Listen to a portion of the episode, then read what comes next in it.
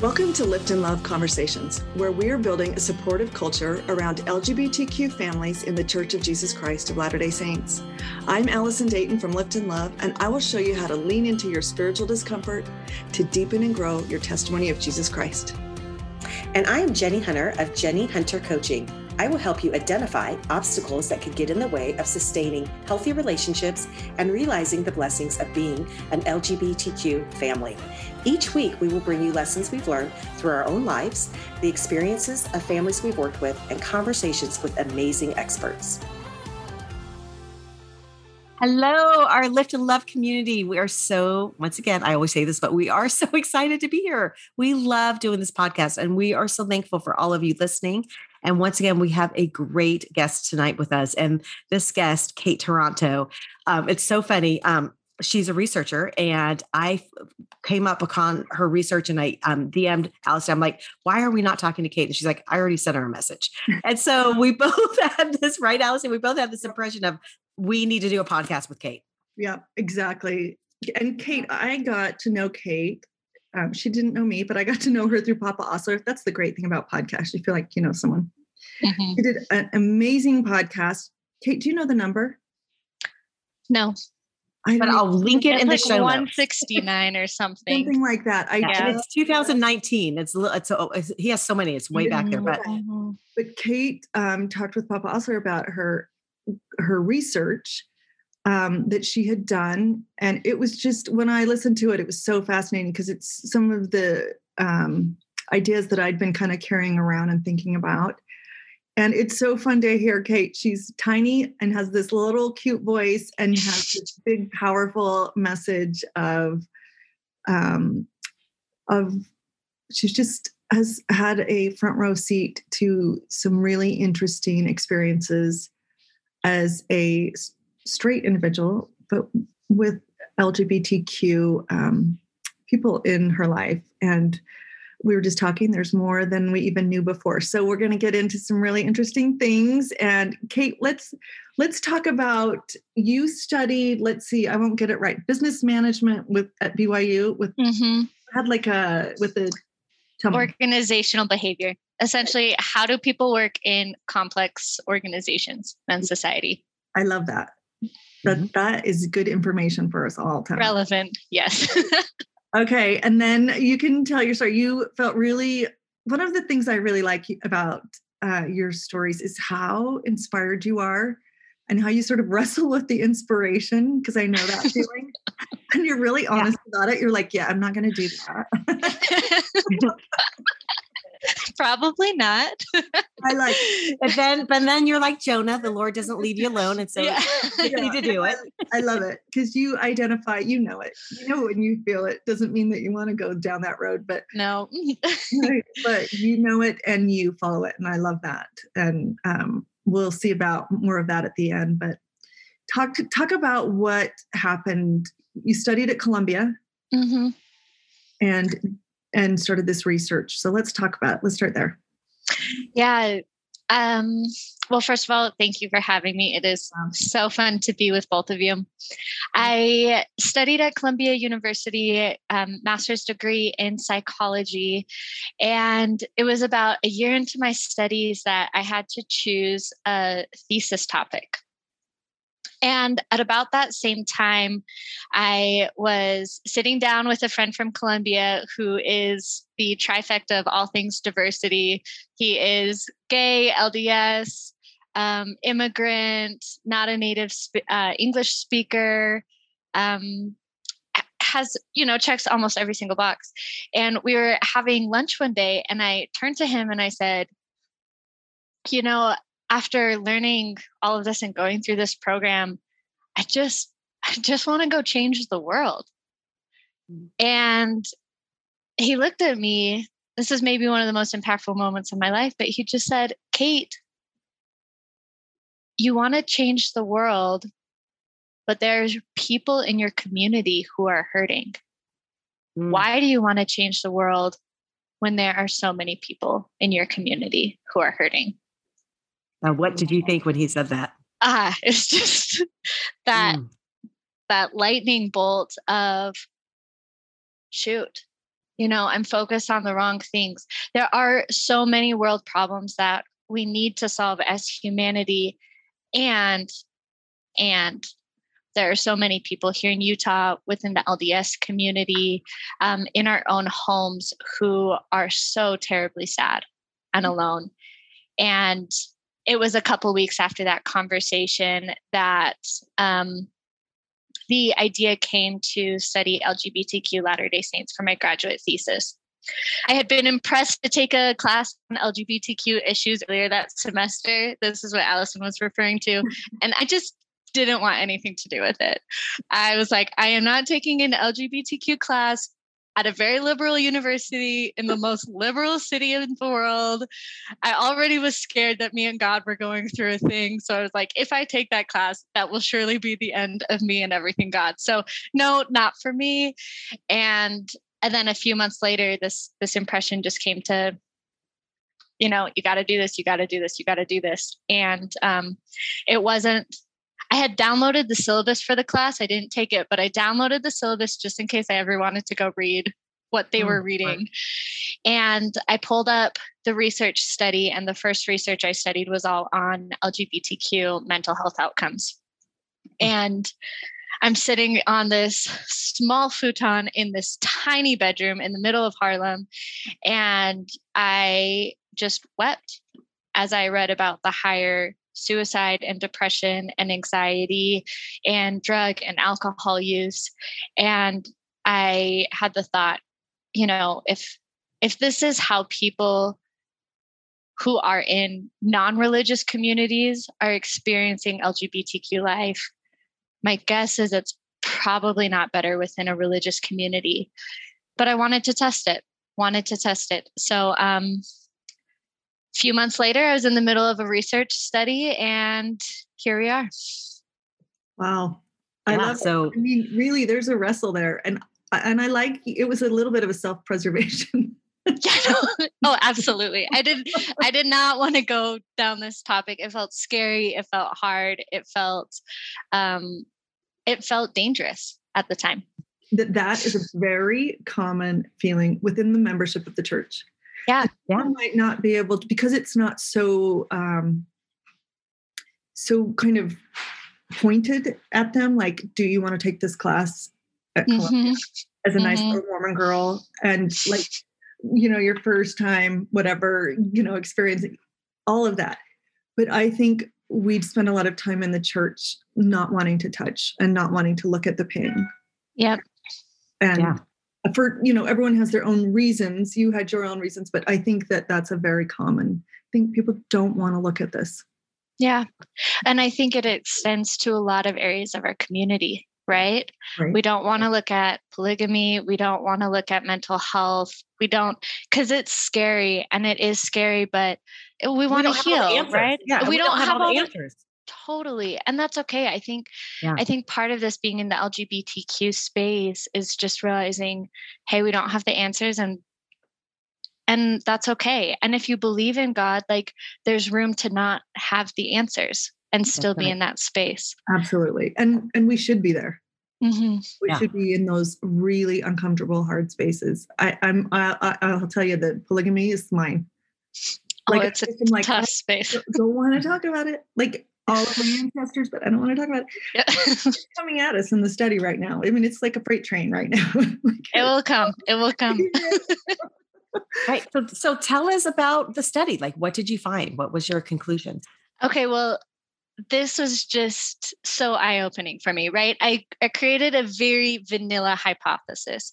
Um, I was looking specifically at coping mechanisms and life outcomes.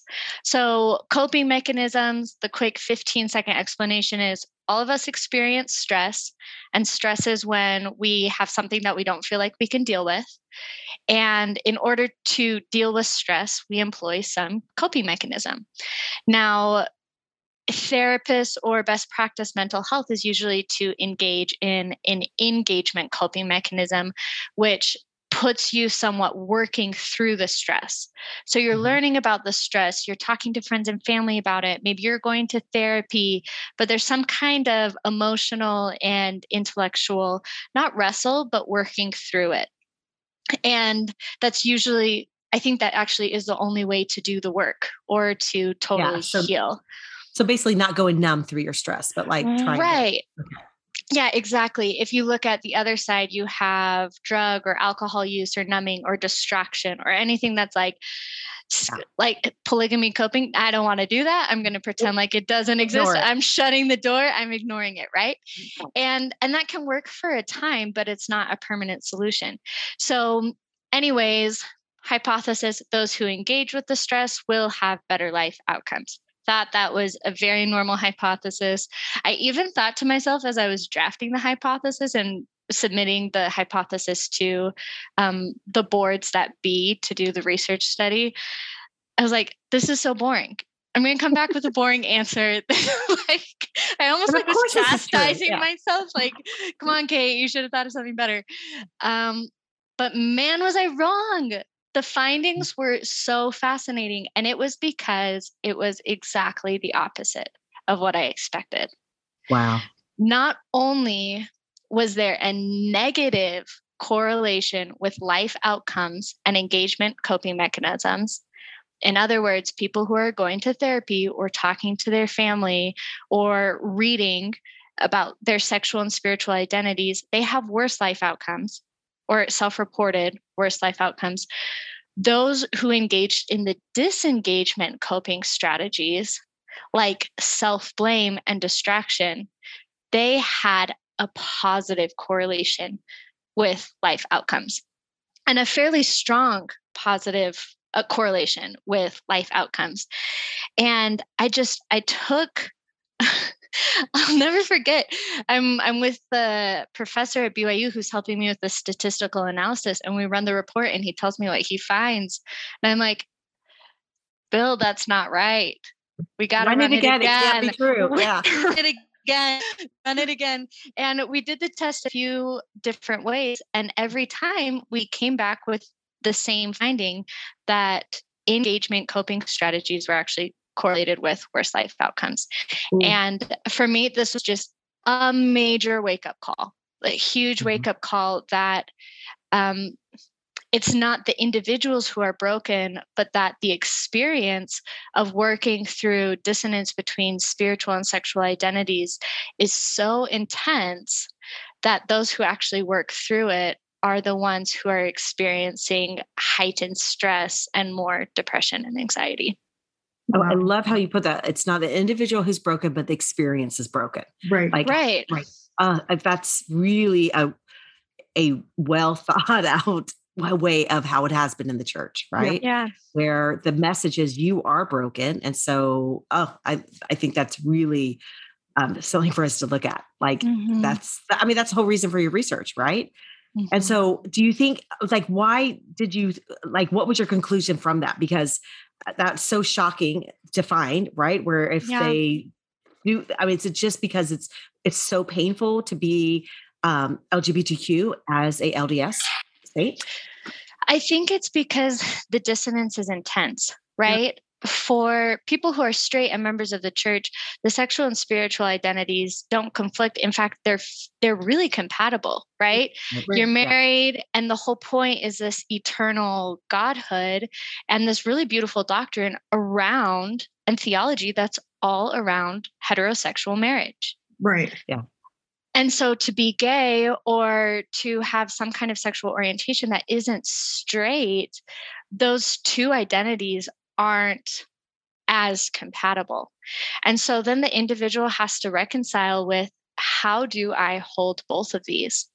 And in the qualitative portion, there were just some really heartbreaking quotes that showed how devastating being at the intersection of these sexual and spiritual identities could feel. And so there's other research that's been done about different coping strategies and different options for individuals who are at that intersection. Um, but regardless, it's it's usually a very painful look at what is my religious identity, what is my spiritual identity, what is my sexual identity, and how do all of these fit together. Well, and let's point this out. So, what's happening is people just by the nature of our doctrine mm-hmm.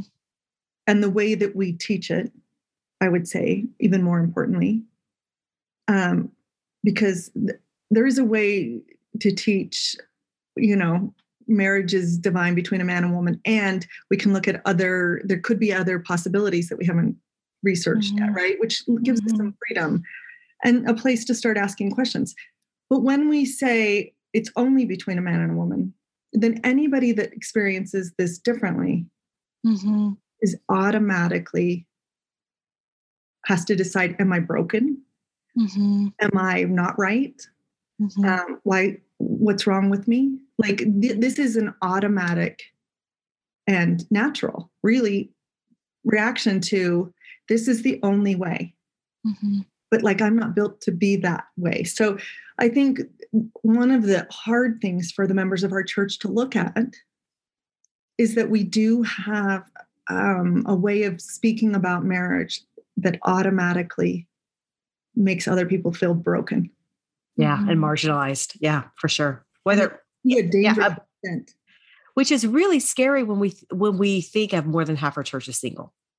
a third Yeah, when you look a at third sister bingham said a third of the women in oh i'm sorry two-thirds a third of the women in the church are married Right. Mhm. So we're speaking in a way that only a third resonates with right now. right right and those Yeah. that maybe are widowed Yeah. Or divorced. and I think the doctrine for widows is or people who are divorced is just as difficult, especially for women, Mm. right? Because now you have to grapple with marriages between man and a woman. But if you're a widowed woman, how do you get remarried? yeah yeah. You know, there's this real tension between men not wanting to marry a widowed woman because of the complications that that will be in the next life. yeah. Or, you know, if it's just marriage the doctrine of marriage is so beautiful. And as a community we need to look at how it's also complicated for those who aren't married for those who are widowed for those who are divorced for those who are the second wife of a Yeah. male widower and for those who don't have a straight sexual orientation it gets messy and complicated and when you look at all of those groups together that's the majority of the church yeah and that's the group that feels so othered and like they don't belong right now. absolutely and i i actually have to say this is a good thing to know these stats about the the, the members of the church not being you know we used to think everybody was married right Mm-hmm. except for the few um, and now we know that only the few are married Mm-hmm. it forces us to look at an important doctrine of marriage which is important and sacred Yeah. and and what else Mm-hmm. I love that. And what else? yeah jenie's the queen of and I, I- love that's that. right. That's I right. think we haven't done enough and and Yeah. and i think that this reality that there are people who are who do identify as lgbtq or as non-straight is Mhm. really forcing us all to have to look at the and yes the lord instituted marriage between a man and a woman and what else does he need us to know Mhm. what else can we learn from so many lgbtq people in our midst Mhm. and I love that. well and that's and that's why i love your research because it sort of points to the same thing like we've got members we've got members of the church that are hurting Mhm. and we need to it's our job to to um, help them with that and help them find their way and ask the questions and what Mhm. and what for them and what for the single women and what for the single men and what for our lgbtq folks and and what for our trans friends Yeah. What, I what do we not know there I heard Brene Brown explain privilege as the ability to wake up and not ask hard questions. and and I just thought that was so powerful. And at the time she was talking about it with race. You know, you can wake up and you're not thinking about things like the fact that most band-aids don't match your skin tone. I saw black band-aids in the grocery store the other day and I was like, that's new. And then I thought how insane it is that we live in a world where there was a significant population who didn't have band-aids that matched their skin. Right? So she Oh. was talking about it with So that. But within the LDS community, this question is really poignant because there are people who what I see is And I don't want this to come across as harsh, but it's almost a spiritual and moral laziness. Mm. It's, I don't have to ask those questions. Yeah. My marriage works. I don't need yeah. to do that. My family is eternal. All of my kids are straight, you right. know, and there's this need of like, I don't have to touch those. So I'm not going to touch them. Right. But when you have the majority of your church congregation who isn't fitting in and who is so desperately hurting, and you are deciding not to do anything about it, it just feels really not Christ like. Right. You know, like we really need to lean in as a community, and it is going to be uncomfortable and it is going to be hard. And I get that because I didn't want to take the class and I didn't take the class. Right. So I'm like standing in solidarity with anyone who's like, I don't want to touch this. But it comes to the point where it will touch all of us. It will. And and we need to have courage we need to have courage and trust that there are answers, trust in a God that does have answers, mm. and trust in that promise that if you ask, you shall receive. But man, that means you have to have enough courage to ask. Right. And we have to trust that the Lord has big, beautiful plans and that yeah. there's a fullness. We know there's a fullness we haven't grasped yet. That we know mm-hmm. there's mysteries to unlock. We know these things. And we shouldn't be afraid that the Lord's going to, you know, he's not surprised by LGBTQ people. No, no, he's not scratching his head like, wait, what happened? Wow, I didn't think that. Know, like, like, I don't know why. It's such a natural like deviation from like you know standard deviation. If you yes. look at that, like statistically, and I'm getting into math, and so we're going to all be in trouble in a second. But like this is a natural; these are natural standard devi- deviations from mm-hmm. center of totally straight. Like, mm-hmm. you know, this is the Lord's math. Yeah, variety. So that's why I really your your study, um, your study just points to the pain. Mm-hmm. Yeah, that people have to that doing drugs that zoning out, that any number of avoidance techniques is better than coming to a congregation to find Christ. Makes yeah. breaks my heart. It really yeah. yeah. For anybody. I mean, yeah, no, the damage that we've done. Yeah. I mean, it, it just feels so like there's so much to repent of, right? Like, and and just, just to do better because you know the Lord wants us to do better. Like he, like he this i feel like this is an opportunity in our gospel and in the in our um in the world of our of the LDS, the history of the LDS people. And I see it. I see people waking up and from the slumber and be like, whoa, whoa, wait a second. What have we done? What are we doing? Because mm-hmm. where's Christ in this? Right. You know? Well, and here's the thing.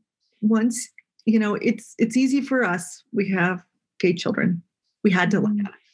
Yeah, we had to wake up. I mean, the, the mothers of the olden days ignored it, but we we can't do it anymore. But for those who don't have to look at it and then finally see it, there's no unseeing it.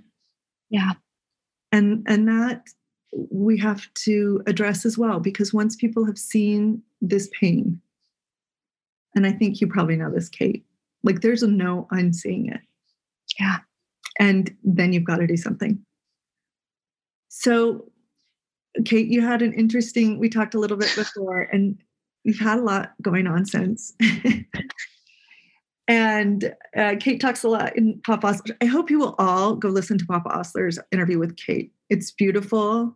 She gets really into the um, research, and I think, um, well, we've just touched on it because you have so much interesting information that I want to get from you. But you talk a lot about your boyfriend at the time Mm-hmm. And so let's talk about what's happened there since.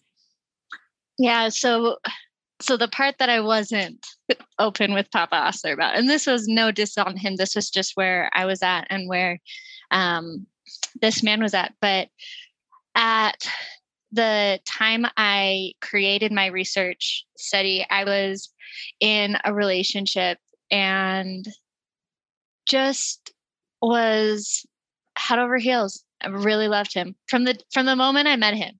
The first day I met him, we met at a karaoke party, and 20 minutes later, we were karaokeing to "Popular" from Wicked, oh, and everything I just said is my brand. Like I love karaoke, I love Broadway. I've got like this adorable man with bright blue eyes and this wide smile karaokeing with me. And I just looked at him and I was like, it's, oh no, I'm in so much trouble, you know? Mm-hmm. and and then on our first date, he he told me the whole plot line to Atlas Shrugged. Oh. And that was like the other part of my brand, right? Like this guy's read uh-huh. Atlas Shrugged. He can tell yeah. me the whole thing and he can karaoke with me to Broadway. Like, like I think I went home probably and wrote down in my journal, like, oh my gosh, like this guy might be the one. Mm. And um, so yeah, I just totally loved him. And we dated all throughout my time at Columbia and uh throughout the year became like in a more serious relationship. And so after I finished my courses, I moved out back out to Utah so that we could be together. And um, you know, there there were some I want to say yellow flags along the way mm-hmm. and and we had talked about some of them um, but in true Kate Toronto fashion, I don't know if I want the internet to know this for the sake of all my future boyfriends, but um, I, I, Someone's gonna think this is adorable. I know they are. Yeah. I at some point like was like, okay, there are enough yellow flags. I got to talk to him about it. And I like created three categories, and each category had four sub bullets. And I like sent, and I like sat him down, and I was like, by the end of the summer, we need to talk about all twelve of these topics. Um, and one of those topics was homosexuality. Um, I didn't know for sure I there were a few things pointing to the fact that he might not be totally straight. Um, and the relationship was like really great in a million ways that I don't think I really wanted to face that. Um, but I also liked myself enough that I wanted to know that before, mm. you know, having the relationship yeah. be more serious. Yeah, so, you wanted an honest relationship. Yeah. Right. Like, okay. And if you're not straight, let's talk about that and let's work through that together. Right. Um, so well, I've done enough preamble that you guys probably know where this is going. but I've started my thesis. I'm halfway through my thesis, and um, and we sat down on a hill in Vineyard, Utah, one night, and um, he told me that he was gay. Oh wow! Um, Had he told yeah, just um, his therapist at the time. Okay. So um, my head is reeling, my heart is sinking. And also, the only thing I can think is like, I'm the first person he told this isn't about me right now. Oh, and, you're so beautiful to be that. Uh, no, you were in pain. You had to be in pain at that moment, and you just put your pain aside. It was, wow. you know, I like felt like my whole body like sink back, but it was like, okay, this is not about me right now. And we had a really great conversation about it for about an hour. And I was like, okay, thank you for telling me. Um, let's talk about this. And and we talked about it and we decided at the end of the night that we were gonna still try things. And so um, I went home I don't remember what happened when I went home, but I remember waking up the next day and being like, wow, thank goodness that was a dream. That was such a bad dream. and then realizing with this sinking feeling again mm-hmm. that this man that I totally love um, is gay. I was a wreck. I tried to go to work. Um, I at one point was in a staircase couldn't even walk up the stairs i was like so traumatized might be the right word just like yeah. in such an intensely emotional spot i like lean over the stairs and i'm just sobbing and my mm. coworker walks in the staircase it's just like this sweet veteran man who like doesn't know how to deal with weeping females on staircases and he's like are you okay and i'm like i'm not okay um I end up fleeing the building 20 minutes later because clearly I'm not going to do much work that day. And um, and I just yeah, went home, probably journaled. I did journal. I, I actually remember that journal entry in, included a lot more swear words than is typical for a Kate journal entry. um, and and then the next day, um, this guy and I we showed up and we talked through it again. And then we talked through it again. And then we talked through it again. And over the next two months, we did everything a good Latter day Saint couple would do. We went to the temple, we prayed, we fasted, um, we talked to our bishops, we went to therapy together. Um, if there was if there is any multiverse where the two of us got to end up together, uh, we found it. Mm. And um and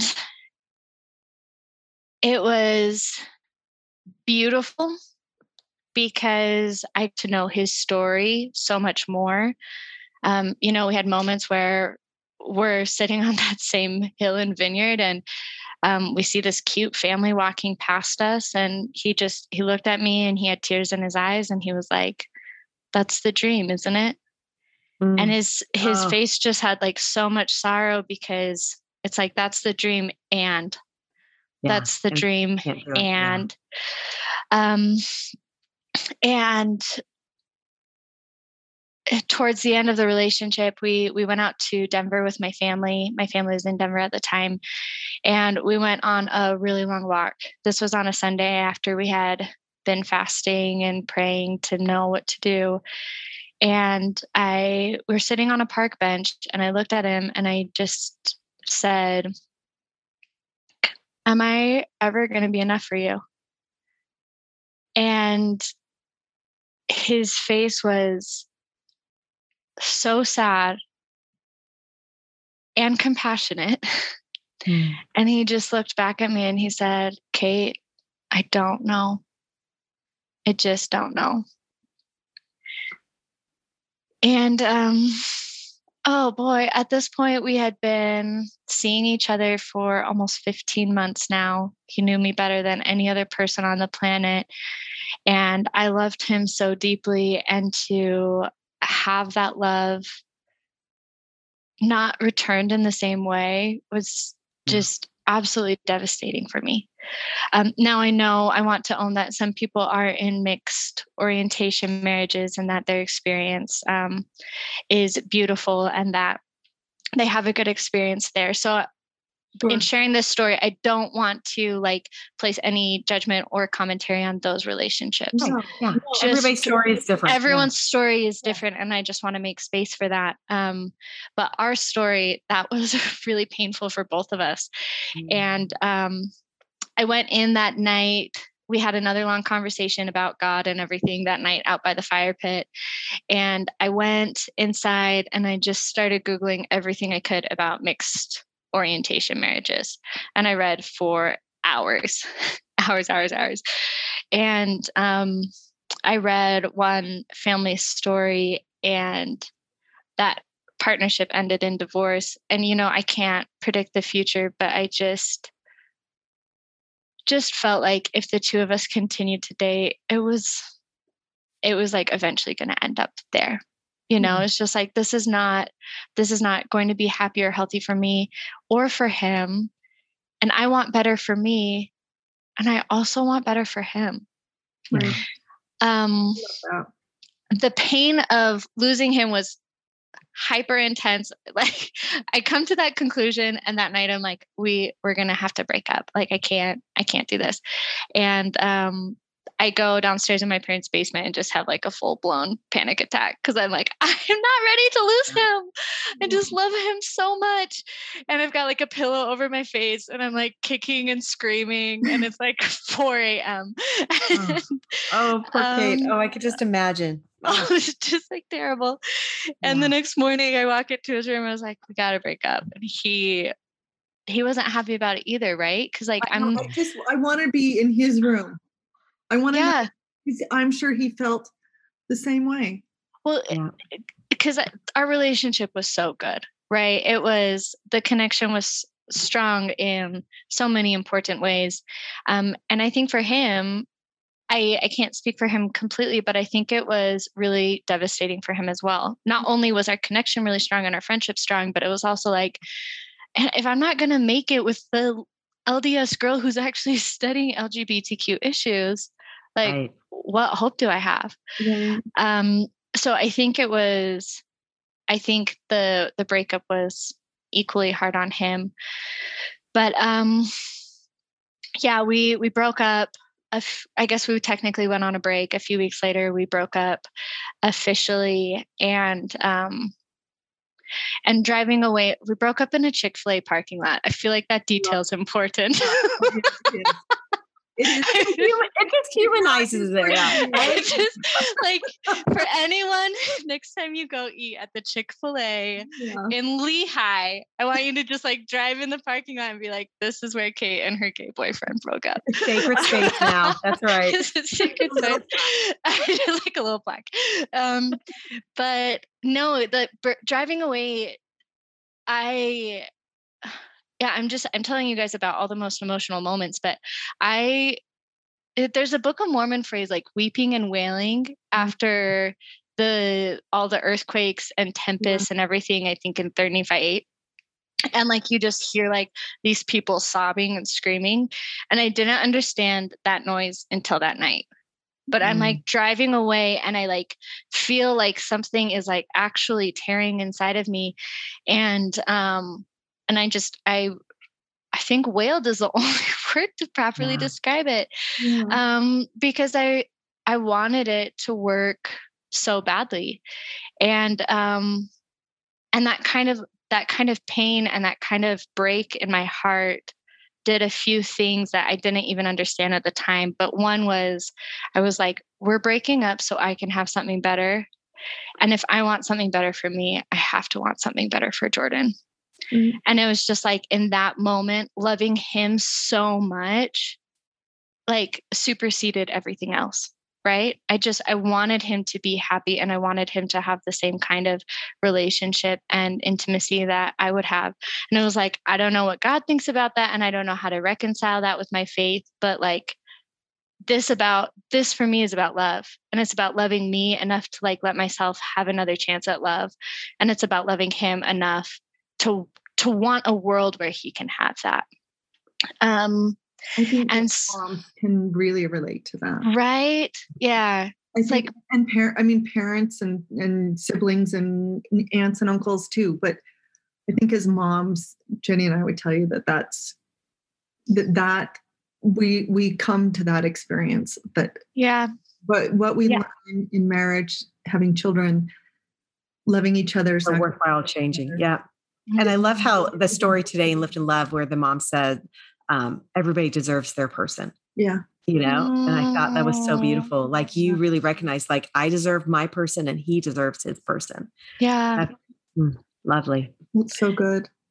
Yeah. So, I mean, like true grief, right? Oh, for sure.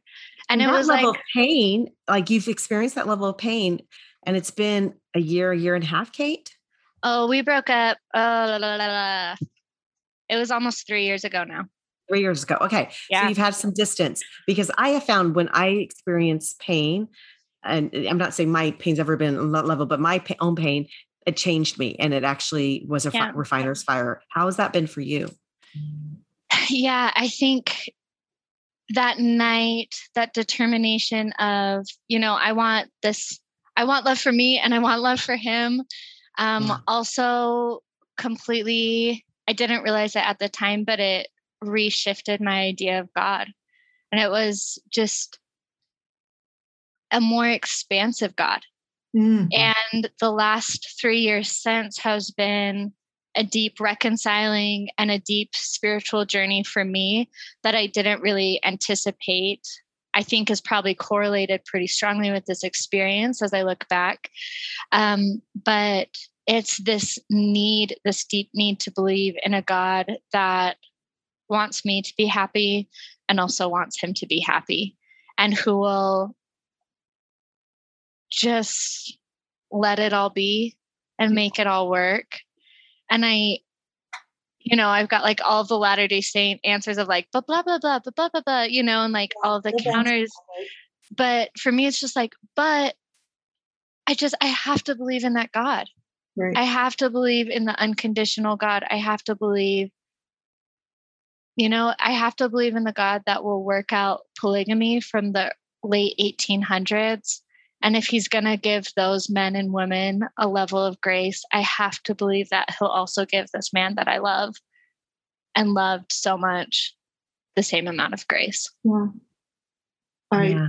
I, I mean, again, what is the and? Yeah.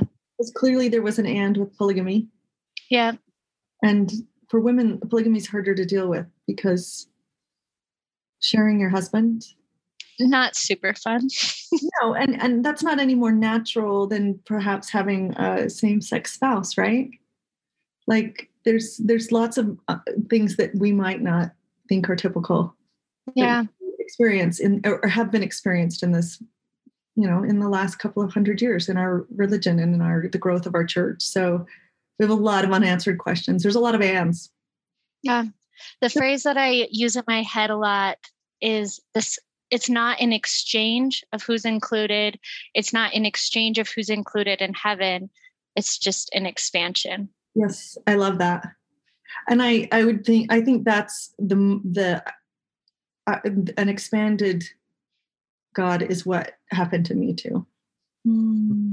in yeah. my and and and this will move us into the next phase but i often say being the parent of finding out your child is gay is like yeah. a faith plant into a faith transition. It's like off a faith plant into a shallow pool with barely any water of it in it. Yeah. you are you are absolutely going to have a faith crisis. Count on it. Pack your bags, pack all your stuff, your scriptures and your marking pens, and a lot of tissue. And like let's let's start unpacking. Like mm.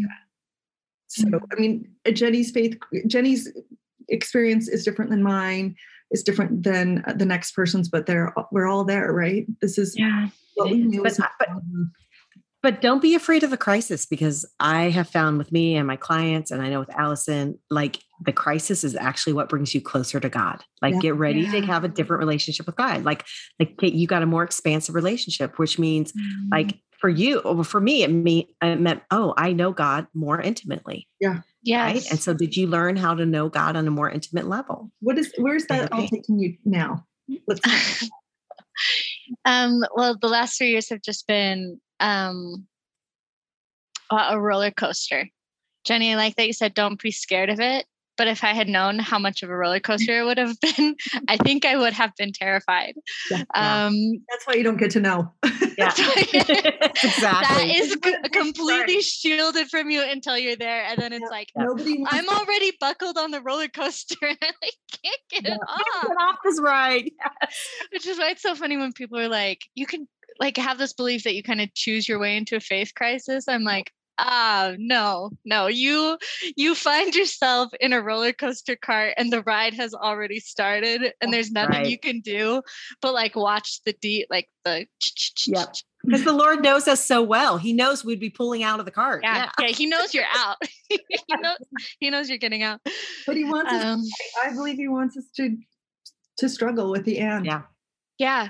I, I, I think we have to. Yeah. Yeah um, I spent about so after this man and I broke up. Let's just my one moment of empathy for myself and myself three years ago was I didn't get an easy out. The pain didn't end for me then because I was halfway through my thesis, right? Mm, yeah, and so so now I have I'm going through 2500 qualitative responses and quotes all from LGBTQ Latter day Saints. And each is just like salt, salt, salt, salt, salt, like uh-huh. salt in that fresh wound. And, you know, I just knelt down one night and was like, God, you, you kind of put me in a corner. And you're like, the only thing you get to learn about this year is gay Latter day Saints. And um, you know, every I level on every level. yes, on every level. Boy, you, what is the, you? I love this though because he, he, is preparing level. you for something. Like, like, like, like he he God always uses our pain for good, right? So this Yeah. it's going to be exciting to see. I mean, I think the story's just beginning for you here. Well, I've got my pride flag out front. You know, I'm like doing everything I can for these LGBTQ kiddos, especially in Utah. But um, yeah, it's you know, I spent the next year again. I didn't want this to be the source of a faith crisis. I really like kicked and screamed my my way into reconciling the fact that my conceptualization of God wasn't working for me anymore. Um, but I had a notebook called the Family Study, and I wrote down, you know, I studied every scripture in the standard works that had to do with family and marriage and love and sexuality and everything. Wow. Found out there's a lot of weird stuff in the Bible about sexuality that we're not practicing, and we're just going to let that rest. But um, yeah, I, I took a very spiritual approach to it. And by spiritual, I mean religious approach to it. Um, I took, and then I just, I journaled and I journaled and I journaled. And, um, and about a year after this man and I broke up, um, I had my own, not breakup, but very intense breaking of my faith shelf.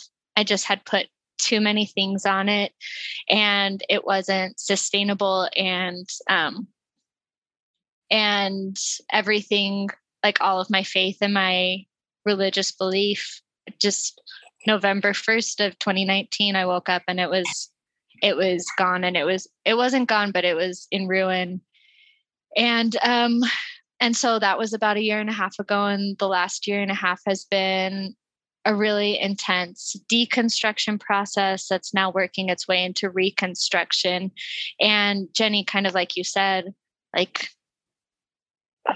um finding that like deeper or closer relationship with god um it's it's not the same god for me um but my relationship with the world my relationship with others my relationship with myself and my relationship with god has feels so much more expansive and loving and even trusting than it Mhm. did three years ago um, that i wouldn't take it back i don't think i would do it over again and i'm sure there will be other hard things in the future so just giving future kate some grace there but um, but i wouldn't take it back Mm, those are big words. Yeah. Yeah. I mean, I I think what you have to say so resonates with or will resonate well with with all of the people who are can, you know, even parents and just allies who are kind of grappling with this. I don't get this. Like, where do I believe? What do you know? The old ideas aren't really working for me anymore. They're not enough Mhm. in the face of real pain and real people yeah and what do I do? And, you know, as much as the scriptures tell us that our journey is going to be a hard one, we don't really believe it do we? No, No, no. but and you had such mm-hmm. a front row, row looking at our LGBTQ saints pain in the eye and we talk about this all the time allison and i where that is true empathy like when you are looking at it in the eye you cannot look it in the eye and not be changed and so you are going through this change because of this pain. You're you have witnessed on a personal level too the lord didn't just say like you're going to meet people like he involved you in your story too.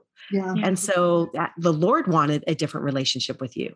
And so that it all of us like like as mothers for sure like we could witness that of like so many mothers we talk to say like oh my faith before was just a kindergarten faith. Mm, like i didn't understand. I just didn't get it and i had to go through pain to relearn and to learn better what god mm. is in my life what god means and how god loves all of his children Mm-hmm. because we get a very narrow view, a very boxed in view of what God and how He loves, and we don't understand how God loves at all. And it, it just it when we see the pain, that is when we start relearning and changing. And that it's beautiful.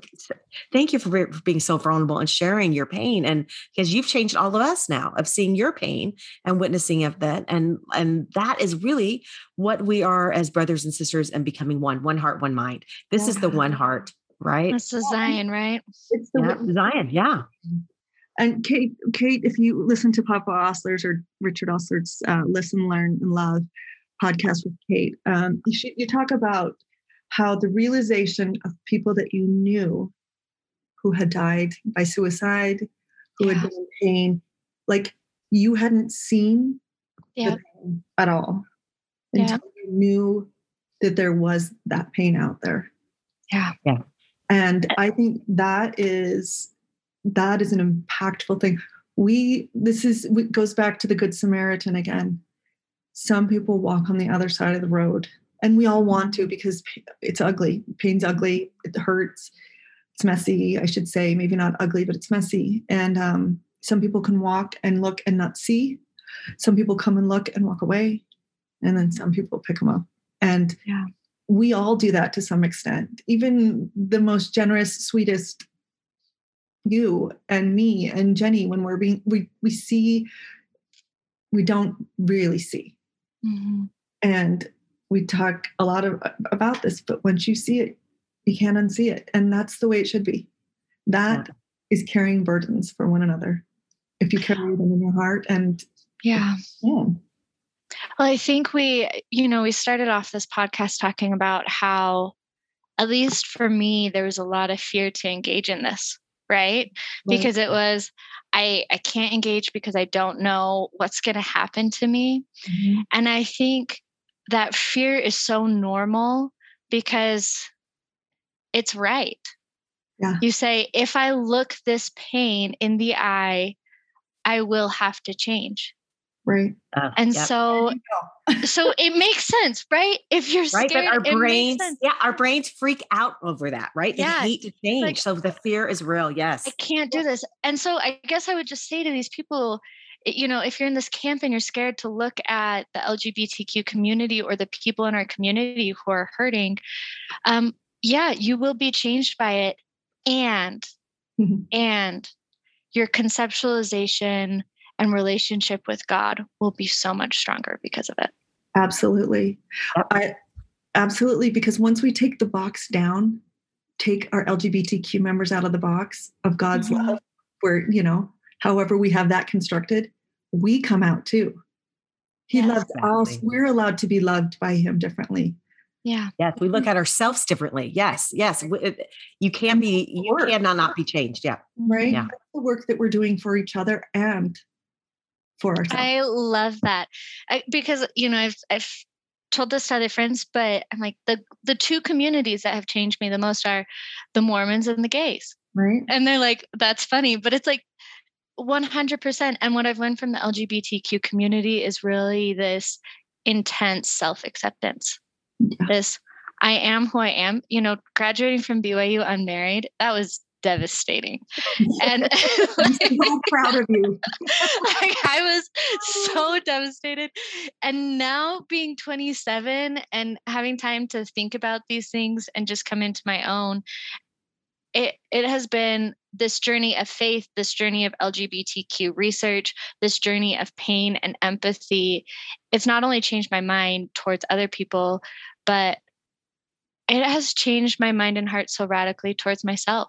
Yeah. And it's just, it's so much more fun to be me than it was three years ago. And I think that's one of the most beautiful pieces of change in all of it. That is, it changes your experience of yourself. Uh, mm-hmm. It's so true. Of all of this, Kate, thank yeah. you so much. I wish we could go on. We might have to do more. Part you and Kate, did some research together, right?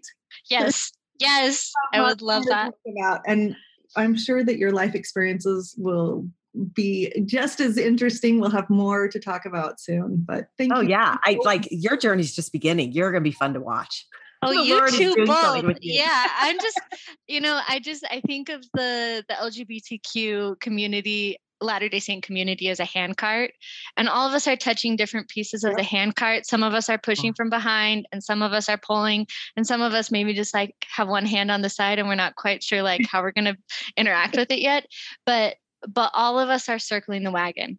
Yeah. You know, we have so mm-hmm. many people circling the wagon, and wherever you are, wherever you are in faith or religion or whatever, we need you circling this wagon and and um, together we'll push it up the mountain. Let's yeah, let's get right. this, this wagon home, right? Yeah. Yes. Okay, All right. So, Kate, what the, our our question we always end with is, how do you lift and love? How do you? Oh, I'm saying it wrong, Allison. Correct me how I say it. Okay, what does it mean to? Let's see. Okay, Kate, what does it mean for you to lift to be lifted and loved? Oh, I love that question. Um, I think for me, it is the very radical and honest act of deep listening. Ooh. And just listening to someone else's experience, not with the intent to fix, not with the intent to counter, but just with the full intent of understanding and holding and existing in that person's reality and space. I love mm, beautiful. Mm. Well, so we thank you for coming. So fun to talk to you. So good. thank you, will, you too. Yes, everybody. If they want to follow you on Instagram, what is your Instagram? Kate.Toronto, just like the city. Kate.Toronto, and it be prepared for all things faith and LGBTQ. Ooh, everyone love that. And keep publishing your great stats. They're so important. Yeah. Absolutely. All Thank right. you guys. Right. Thank Bye-bye. you. Bye.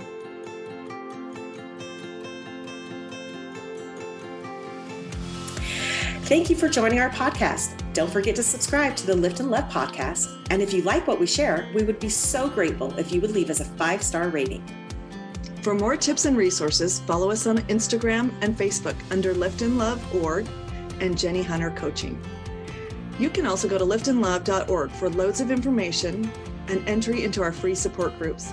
If you're interested in personal coaching, sign up at jeniehuntercoaching.com. The first appointment is free.